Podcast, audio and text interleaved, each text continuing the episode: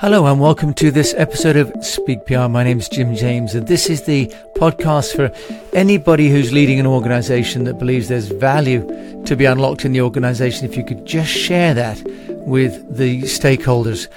And I do that through a combination of tools and tips and technologies that I know work because I've run my own public relations group for over 25 years. I've also set up companies on three continents. Today, we're going to talk about rituals. And I'm thinking about rituals because tonight my daughters and I went to the river to give a send off to a fish which had passed away very sadly this evening just before dinner.